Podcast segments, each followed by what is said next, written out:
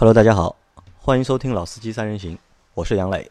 大家好，我周老师。Hello，张波在这里。啊，张波来了啊！这个是我们中秋节的第一次录音，也是中秋节之后，啊，中秋节之后也是国庆之前的最后一次录音，嗯对吧？因为这个星期是上五天班嘛，那我们会在这五天里面更新两期节目，啊，只上五天啊，五天还是六天？六天嘛？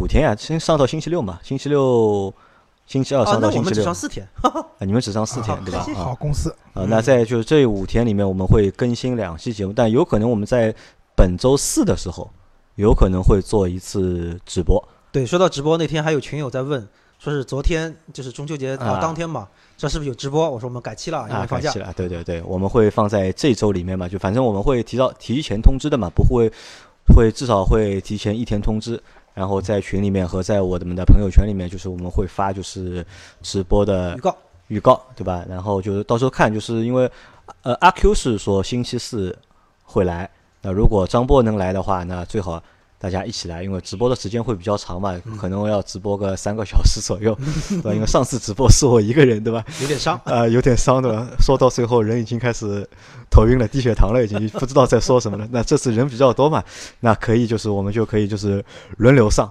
对吧？就不会像上次那么那个了。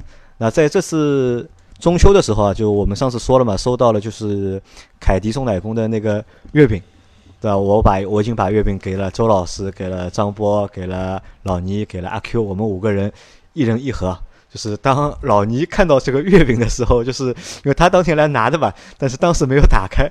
到第二天，他发了个消息给我，他说：“兄弟啊，这个什么东西啊？这个月饼怎么那么大哎，这个月饼其实我当时拿到的时候，因为我正好前段时间去了一趟那个福建的福鼎嘛，然后我在当地也是买了他们就是当地的那个月饼，就是跟这种一样，圆圆的一个很大，然后里面呢会有一些猪油啊，或者这种就是甜甜咸咸的，甜甜嗯还蛮好吃的，我还蛮喜欢的。？”那这个月饼我还现在还不舍得吃啊，因为中秋节家里东西太多了，我把这个东西藏在最后。因为我是今天来上班，因为上周五带孩子看病嘛，然后没有来单位啊，就今天来上班，到一下子就看，我就我看到杨磊第一句话就是我的月饼呢，啊，然后杨磊把月饼给我，我打开一看，哇，震惊了，就是我从来没见过那么大的月饼，这个我等我带回去啊，明天早饭就准备吃它。明天早饭就吃这个的好，那我们在这里就是再次感谢送月饼给我们的这个听众小伙伴。好，那谢谢。那这是一件事情，那这是一件好事啊。那我再来再说一件，就是也谈不上好事，但也谈不上也谈不上是坏事啊。就在上个星期的时候，就是有一个人来加我的微信，加我微信之后呢，就是他就给了我很多就是聊天记录啊和一些就是他写了很多东西给我。那他说呢，就是我们群里面有一群有一个小伙伴，对吧？在他们的群里面，可能和他们群里面的人产生了一些争执，然后呢就在群里吵架啊，就是然后搞得就是他们群里不太和谐，对吧？那我说就是这个，我说实话，我也我也管不了，因为这位这位小伙伴在我们的群里是 OK 的，也是正常的。那我说，而且就大家都是成年人嘛，就是每个人去哪个群，我又没有办法去去规定他们或者去控制他们，那所以我也就是帮不了他们什么忙。那我但说到这里，我也蛮蛮觉得有意思的，就是即使我们的群友在其他群里面就是出了一些状况或者有一些问题，那那个群的管理员来找我，这算一个什么心态？怎么评论？家长嘛，家长这个这个也是一个巨婴啊这。个我讲个故事啊，就是以前大家知道就是论坛嘛，就那个时候我最早开始做，呃，这个行业的时候，那时候做龙威，就是那当然那个时候龙威和现在不一样，就那个时候龙威就一辆车，龙威七五零，呃，那个时候我我主要负责就是论坛，然后就会发现什么，就是有的时候啊，就是论坛里面就吵架了嘛，对吧？然后版主这个时候其实就扮演了一个家长的这种角色，知道吧？嗯，就调和一下彼此的矛盾呃。调和一下矛盾，然后好好商量商量，对吧？不要吵，不要闹，对吧？然后如果有别的那个论坛的人来捣捣乱的话呢，就是不同论坛间的那个版主啊，还会交流，对吧？这个事情要怎么弄，对吧？发个帖子，大家高兴高兴，到甚至到后来，怎么不同的论坛搞联谊会都有的。那其实到现在呢，因为论坛大家玩的少了嘛，现在就各种各样的群。其实杨磊这个群主呢，很多时候就是他扮演的角色和以前的版主其实很像的。呃，对方的版主就对方的家长，对吧？就就是那个可能闹矛盾了嘛，不高兴了，然后一看是这个群的，对吧？去找这个家长告状去了。我觉得大概就这么个心态吧。那所以啊，就是我在这里就是呼吁一下，就是我希望大家就是玩群呢，就是归玩群，对吧？就是但是不要有矛盾。那即使有矛盾的话，那大大大家大不了就退群嘛，对吧？就不要去让这种矛盾去激化，因为说实话，在网上其实谁都看不到谁，对吧？其实很多时候吵架争执啊，也没有什么就是太多的意义。那也希望就大家能够和谐一点。啊，对的。而且还有一个是什么呢？就是我们作为一个就是正能量的节目，对吧？我们的群里面虽然说都是以男性用户为主，但我们都是阳光的，对吧？然后都是积极的，对吧？都是正面的，对吧？那么杨磊，你的表情有点尴尬。希望就是大家就是考虑一下，就是就是要维护我们考虑一下家长的这个，就维护一下就是我们节目的一个就是正面的一个。主要是你们的家长挨骂了。啊，家家长被骂的很尴尬。关键是什么？关键是我也觉得很很诧异啊，就是为什么就是那个那个群的，就是管理员他会知道这个人是我们群里面的人，对吧？这个是我一个一直就是搞不明白的一件事情。前面和大家在和张波周老师分享之后，他们也在说，哎，他们那个人怎么知道他是我们群里的人啊？所以这个东西就希望就是不要有。下次，反正在我们群里，就是我们有我们的群规嘛，对吧？你做了就是不该做的事情，发了不该发的东西，说了不该说的话，那我肯定是会把你清走的，对吧？你也不要就是来报复啊，不是，就是大家就是太平点，和谐一点，好吧？那这个事情说到这里啊，那这期节目和下期节目呢，我们会去聊销量，销量，二零一八年八月份的一个中国乘用车的一个销量排行的情况，好吧？那反正老规矩，我先来吧。因为我是说汽车的嘛，那我先来报一下汽车的一个说轿车，轿轿车，轿车，说错了，是轿车的。我是说轿车部分的。那轿车的话，就是总的一个轿车的销量排行是排行是这样的：排在第一名的是大众的朗逸，八月份的销量是三万八千九百四十六六台；第二名是日产的轩逸，八月份的销量是三万八千三百五十七台；第三名大众捷达，八月份的销量是三万零三百六十三台。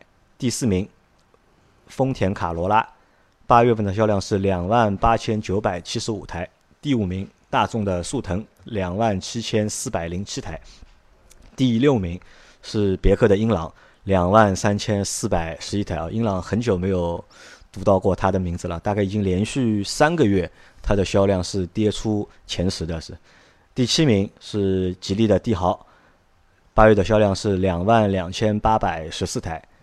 第八名，现代的领动两万一千三百六十一台；第九名，大众的迈腾两万一千零五十七台；第十名，雪佛兰的科沃兹一万九千八百七十一台；第十一名，本田的思域一万八千九百二十台；第十二名，大众宝来一万七千九百八十二台；第十三名，丰田的雷凌一万六千六百十九台；第十四名，奥迪的 A4L。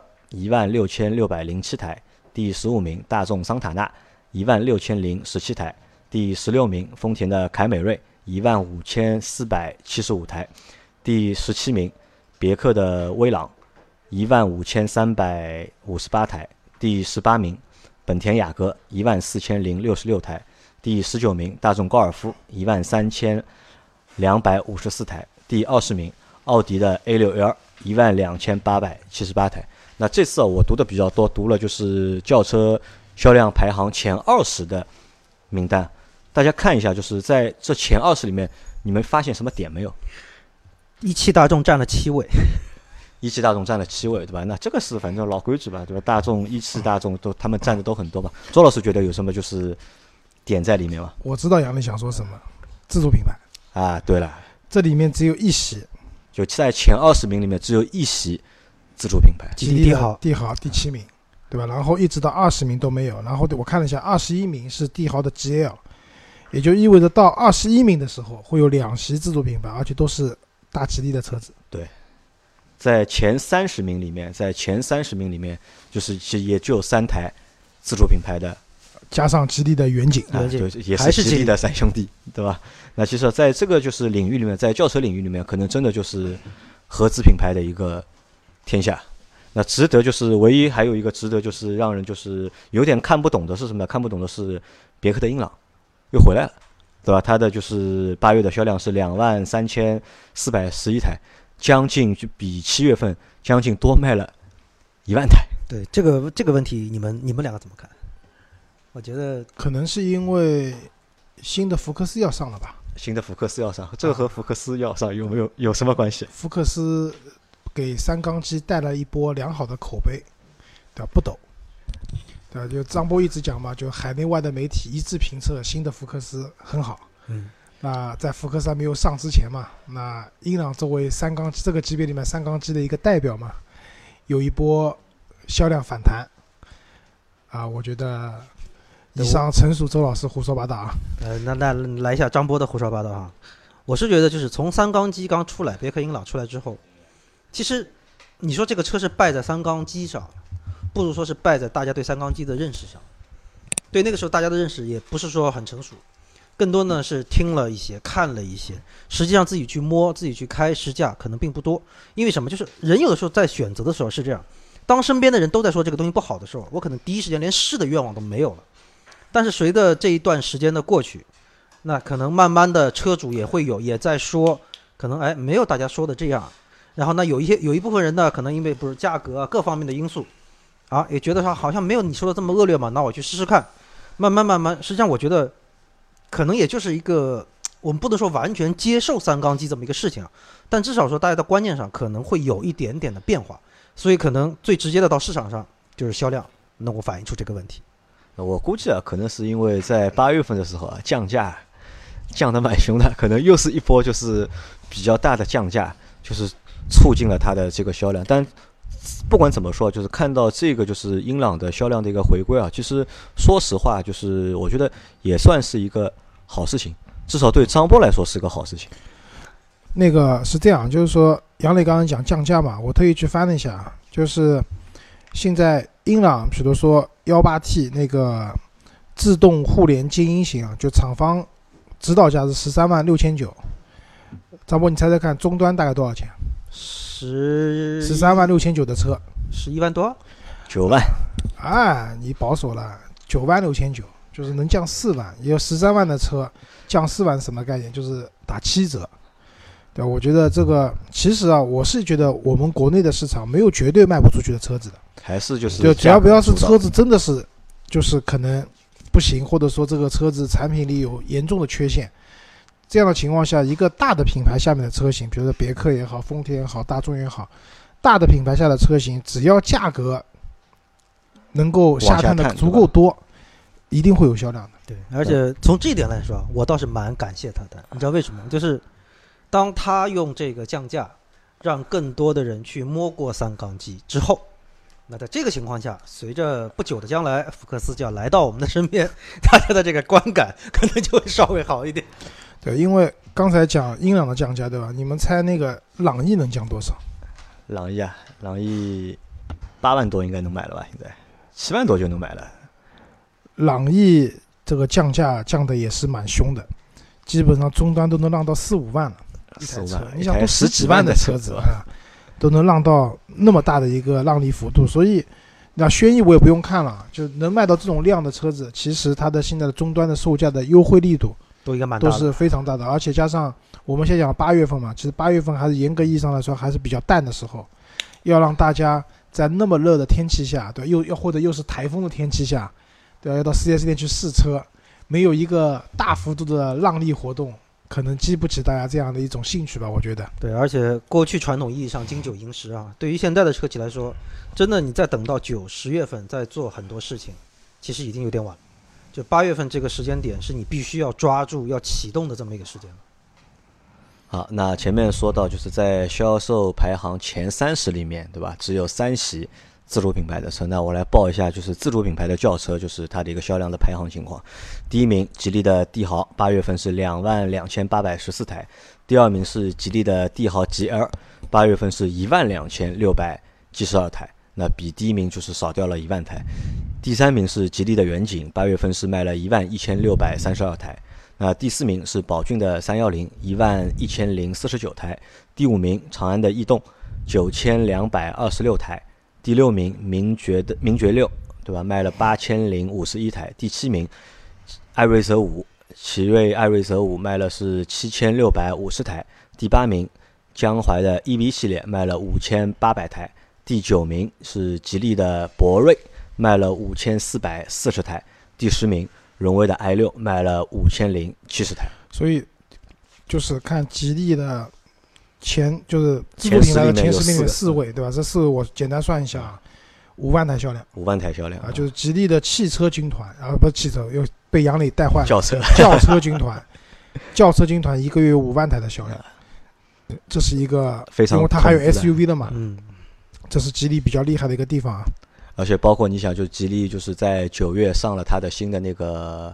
缤瑞，缤瑞，对吧？又又是一台，就是这台车也是一台能够能够走量的车啊，对的。然后还有缤越啊，缤越是个小 SUV 嘛。前两天翻掉了 啊，等我讲 SUV 的时候可以聊一聊这个事情啊。啊，那我们看，就是在这个就是自主品牌的就是轿车的排行的前十里面，就是可能就是吉利它占了四席，然后名爵有一个，然后荣威有一个，那博瑞也是作为一台 B 级车，它也挤到了就是。自主品牌轿车的销售的就是前十里面，那么说明就是这个销量其实还是不错的。一方面还可以吧，另外一方面是自主品牌的就是总体的销量，你看从三幺零开始以后，再往下的话，它量下降的很快，一万都不到嘛，就是每一名都要下降一两千一两千的下降，说明就是这个级别里面。相对来说，自主品牌还是弱势啊，弱的。好，那在合资品牌的就是前十里面，呢这个我就不报了。这个和前面那个总榜的顺序基本上是基本上一样的，就是思域往上升了一位，思域往上升了一位呢。啊，就讲到思域啊，就是聊一个花絮，就是那天我跟杨老师不去看标致，看那个卡罗拉双擎，我们也去了东本的店，对吧？对。然后进去以后，就是虽然标致的店呢里面销售很少，但总体来说还算热情。对吧？丰田就不说了，非常热情。但是东本的店是一副你爱买不买的样子。然后我前两天去参加不是那个魏的那个活动嘛，就遇到了一些就是上海的一些其他媒体的一些老师，我就跟他聊这个事情嘛。然后他们说：“对啊，你就就你就去错店了。为什么这么讲？他说，本田的这台 1.5T 的发动机啊，就多多少少还是存在问题的。现在就一方面，他们即使在这种情况下，他也不愁卖。”所以你们去看车的话呢，属于怎么讲？就是姜太公钓鱼，愿者上钩。你们是想买的，对吧？在那边自己找销售去谈，他就给你接待你，对吧？像你们这种去随便看看的，人家是懒得理你们的呀。对，所以我觉得本田的这个也是一个信仰的力量。我一直在节目里面讲各种各样信仰的力量，本田也是个信仰的力量。就明知道这台发动机可能会有问题，尤其在一些北方寒冷，马马上要冬天要来了，对吧？啊，冬天又要来了，对吧？这个机油要多出来的情况下，这个车的销量还是卖得很好，对我也觉得蛮差。因为我最近自己身边啊，以前我单位一个同事，他原来是在开他爸爸的帕萨特的，然后那个最近有自己买了一台那个这个思域，这两天就是疯狂的在找那个改装店，准备要怎么大刀阔斧的动一下，对吧？所以我觉得这个车可能。确实，还年轻人真的蛮喜欢的啊。好，那我来说一下下一个级别的是豪华品牌轿车的一个销量排行的情况。排在八月份排在第一名的是奥迪的 A4L，八月份卖了一万六千六百零七台。第二名是奥迪的 A6L，卖了一万两千八百七十八台。第三名奔驰的 C 级，八月份卖了是一万两千六百零四台。第四名宝马的三系，卖了一万两千一百八十八台。第五名奔驰的 E 级，卖了一万一千。零一台，第六名宝马五系卖了一万零五百三十七台，第七名奥迪的 A 三卖了九千八百三十一台，第八名凯迪拉克的 ATS-L 卖了四千九百十二台，第九名凯迪拉克的 XT-S 卖了四千七百七十三台，第十名宝马的一系卖了三千五百六十八台，第十一名红旗的 H 五卖了两千五百。五十五台，第十二名沃尔沃的 S 九零卖了两千两百三十七台，那这个是豪华品牌的，就是前十名的一个销量，就是我我可以和大家报一下，就是倒数三位的，倒数三位的是 DS 的 DS 五的 LS 和 DS 的四 S 和 DS 的 S 加在一起。啊，不超过两百。DS 五不是 DSS，加在一起没超过两百台。一百七十六台那我们倒过来说好吧，我们先说 DS 好不好？啊，DS，嗯，这就之前大家知道，我跟杨磊和老倪我们去看了林肯，对吧？看哎雷克萨斯，当时看林肯的店的时候，边上就是一家 DS 店，然后是我跟我老婆先过去的，当时因为我们准备走了嘛，我想因为就是大家一直就是在推荐这个 DS 车，我去了以后，就当时我第一反应啊，这个店是不是关门了？暗的？就进去以后，就暗到什么程度？就是我去看一辆车，我是看不清楚这个车内饰是什么样子的，就灯光已经暗到这种程度了。啊，那天嘛正好也下雨，天天气也不好那。天哪里下雨？那天我们看的时候不下雨。那天我们看的时候不下雨的，就是天光线确实不是特别好，但是就是你到一家 4S 店啊，就进去以后，就是暗到这种程度，我已经看不清楚一台车内饰的，这个内饰里面是皮的还是塑料的，我已经看不清楚了。但当时我跟我老婆说走吧，我觉得这个店要倒闭了，对吧？然后我们离开的时候，杨磊和老倪正好过去，然后我说我建议你们不要去看了，我说这个里面车都看都看不清楚，然后他们还不信，硬要过去看，结果结果就是一样的。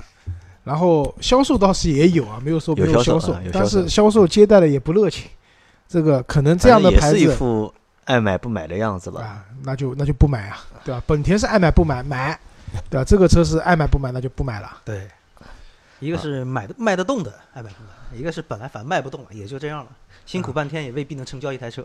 啊，对的，啊，那然后我们看啊，就是在就是豪华品牌八月的一个就是销量的这个排行里面啊，就是我们看奥迪，奥迪的 A 四和 A 六排在了第一名和第二名，但是呢，据内部人士透露，奥迪从八月份开始就是强迫就是经销商疯狂订车。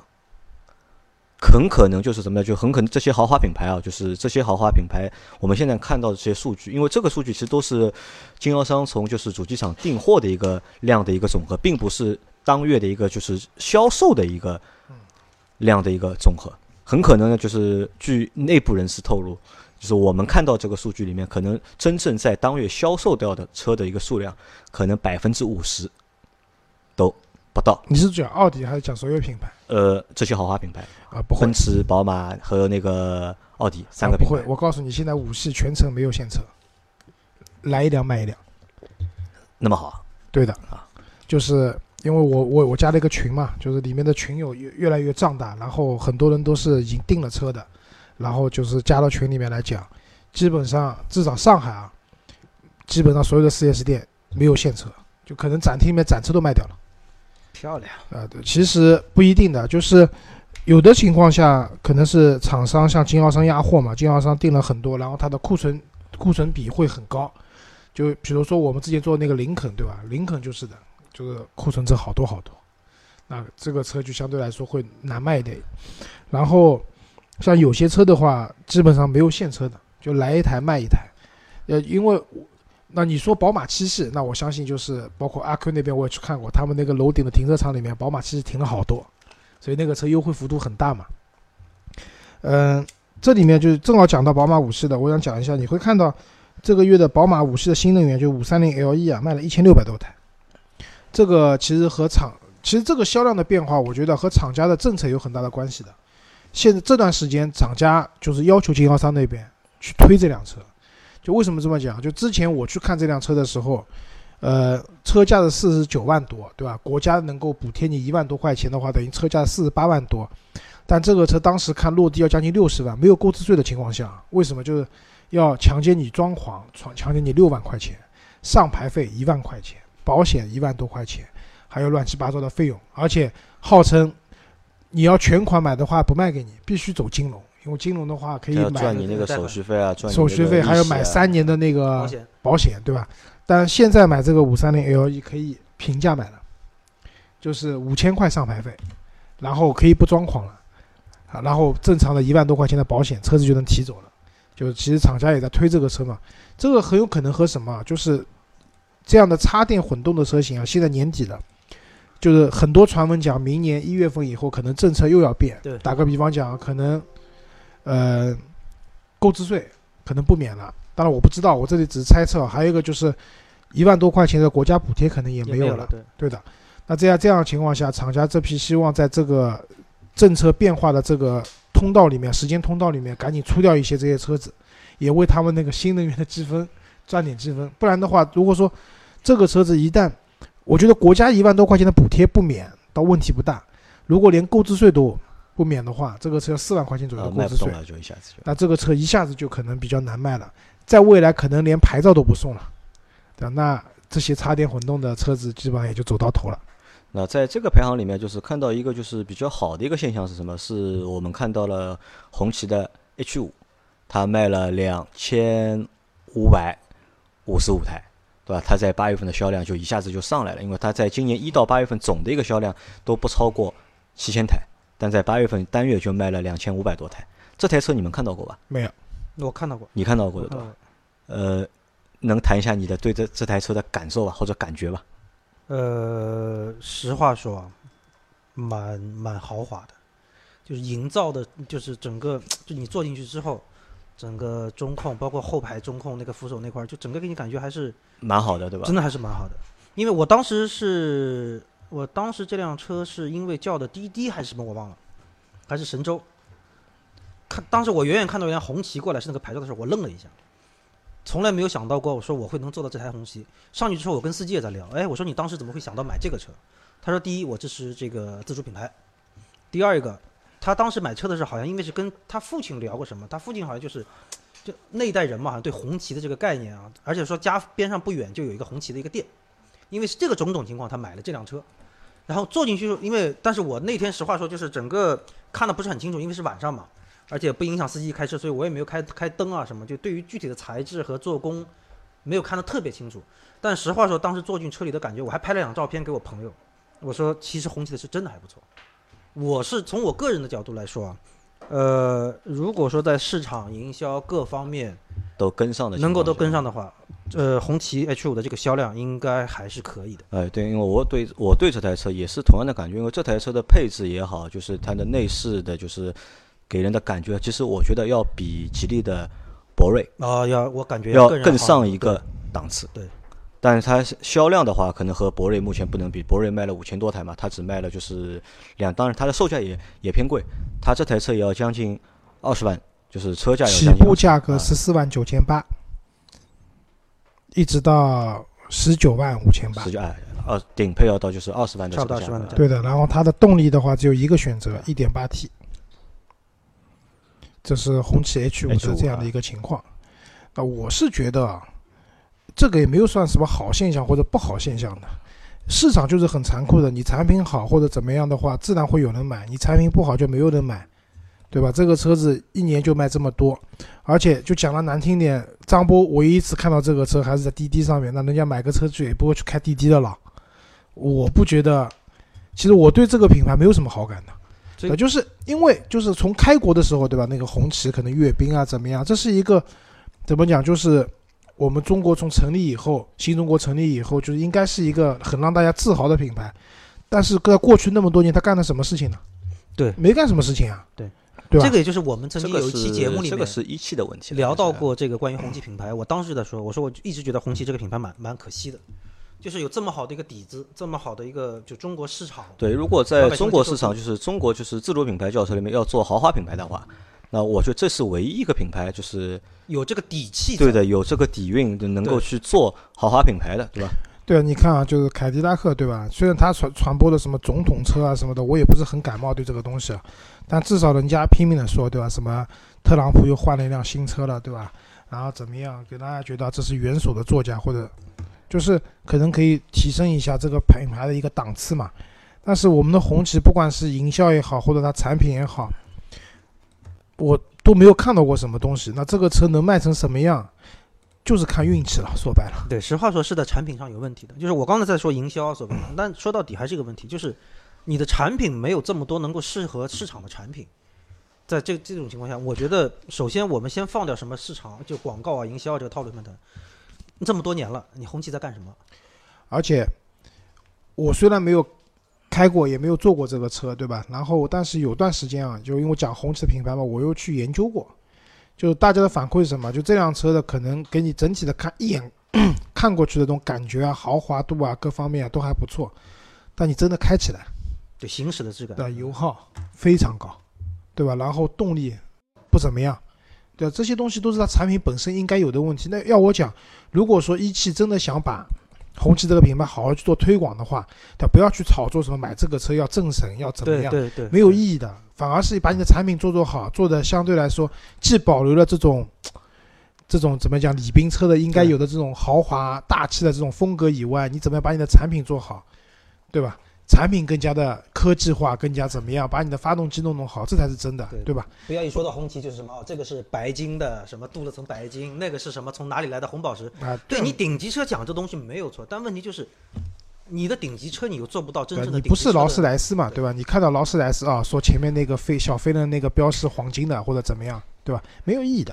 好，那周老师不看好，其实呢，我还是蛮看好这个品牌的啊。希望它能那我们继续下去啊。然后下面是前面是豪华品牌，那我们看一下大型车的一个销量的一个排行。大型车里面，大型轿车排行第一的是奥迪 A 六 L，八月是一万两千八百七十八台，第二名是奔驰的 E 级，一万一千零一台，第三名宝马五系一万零五百三十七台，第四名凯迪拉克的 XTS 四千七百七十三台，第五名丰田的皇冠两千两百九十七台。第六名沃尔沃的 S 九零两千两百三十七台，第七名大众的辉昂一千八百二十一台，第八名宝马五系新能源是一万呃一千六百是一千六百七十六台，第九名凯迪拉克的 CT 六一千四百二十七台，第十名红旗的 H 七七百呃七百四十六台。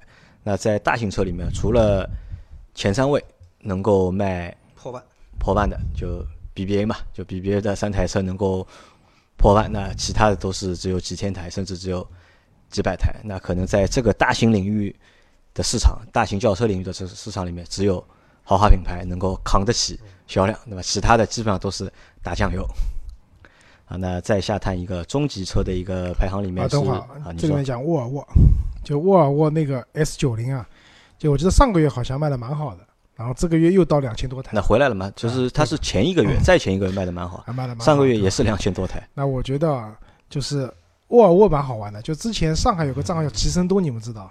吉森东我知道就，是做了一个养生哎车，养生车嘛但其实这个养生车呢，倒不是沃尔沃花钱让他做的，但是啊，我问过了，是花钱的。后来啊第一条不是的，第二条是沃尔沃花了钱让他做的。那么养生车，我觉得也蛮蛮好玩的这件事情。但是最近瑞典，对吧？我们上期节目里面有讲过一件事情，就是曾先生薅羊毛的事情，对吧？那这件事情其实不光彩的，但接下来瑞典其实干了一件也蛮恶心的事情，嗯对吧？就是电视台里面放了这种就是侮辱中国人的这种视频，而且还配上中文字幕以后，在多个就什么优酷这些平台，那我就在想啊，优酷的审核机制怎么做的？或者是这些账号是谁发的，对吧？啊，对啊，这个东西优酷你为什么没有平时随便发？我们比如说我们喜马拉雅发个音频的，有的时候被审核很长时，间，其实没有任何。有没有任何就是敏感的东西，对吧？但是像这种东西讲中国人什么什么的东西，哎，反而没有一个平台把它给一开从一开始就发现了，这是什么问题呢？对吧？这下好了，就是这下一下子激发了我们对瑞典人的仇恨了，对吧？就是那作为现在之前瑞典有两个品牌嘛，一个叫萨博，一个叫沃尔沃嘛。萨博已经倒闭了，对吧？那沃尔沃虽然被我们中国买了，但是他一直宣传自己来自瑞典的养生车，对吧？那我不知道这一波仇恨啊，对他接下来的销量会不会有影响啊？呃，我觉得因为本来也本来就没什么销量，对吧？可能这个影响 估计也看不太出。其实我觉得这个销量基本上属于正常的一个市场理性销量。前段时间那个那个涨不太啊，那个涨嘛，因为是降价降价，对，那个那个是有有刺激作用的，这个还是比较正常的。啊，那中型车里面，中型车排第一名的是大众的迈腾，八月份卖了两万一千零五十七台，第二名是奥迪的 A4L，卖了一万六千六百零七台，第三名是丰田的凯美瑞，卖了一一万五千四百七十五台，第四名是本田的雅阁，卖了一万四千零六十六台。第五名是奔驰的 C 级，卖了一万两千六百零四台；第六名大众的帕萨特，卖了一万两千两百零三台；第七名是宝马的三系，卖了一万两千一百八十八台；第八名是雪佛兰的迈锐宝，卖了一万两千一百十七台；第九名日产的天籁，卖了一万零五百八十二台；第十名别克的君威，卖了九千四百九十五台。那在中级车的一个就是排行里面，就是下滑最多的是谁呢？是大众帕萨特。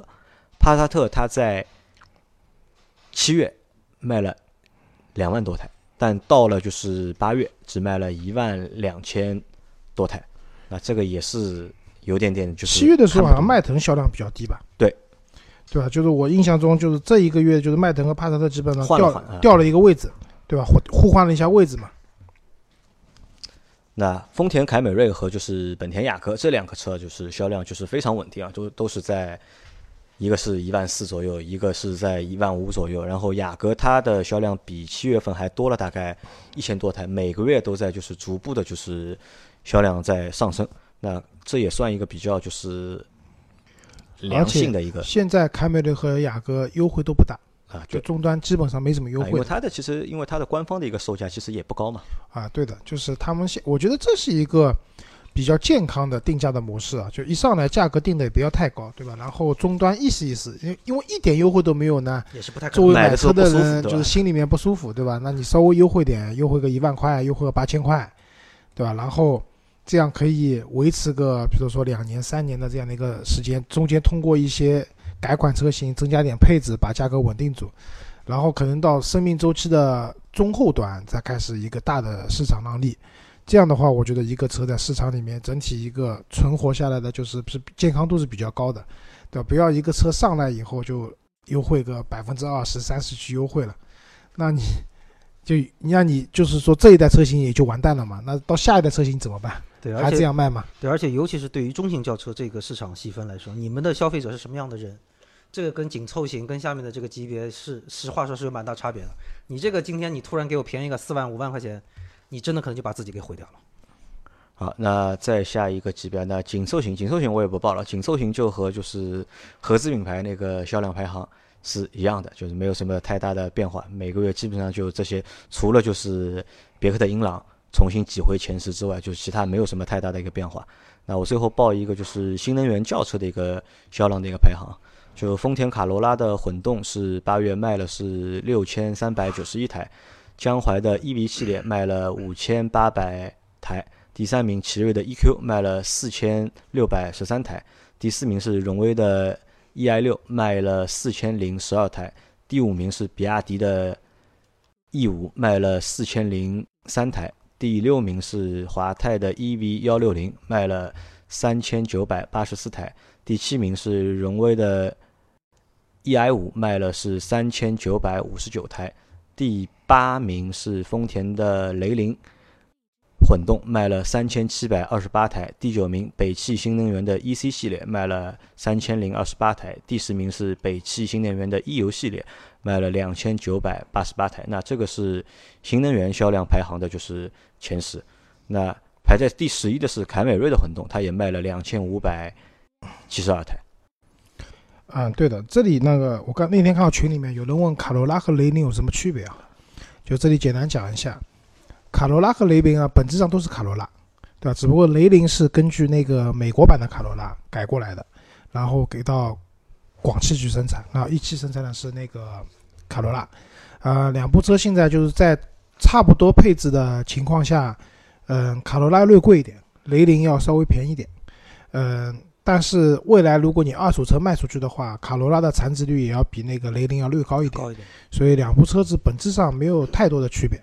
如果你要买的话，如果你比较看重卡罗拉这三个字的话呢，那你就买一汽丰田。不然的话呢，可能买雷凌会相对来说稍微便宜一点。至于以后卖掉不卖掉嘛，跟你用车的习惯对能不能原厂原漆这些东西保留住有很大的关系，也不用想太多了。好，那这个是。轿车的就是一个排行的一个情况。那我们这期节目就，我们这期节目就先到这里，然后感谢大家的收听，然后大家等我们的下集。好，谢谢大家，再见。好，拜拜。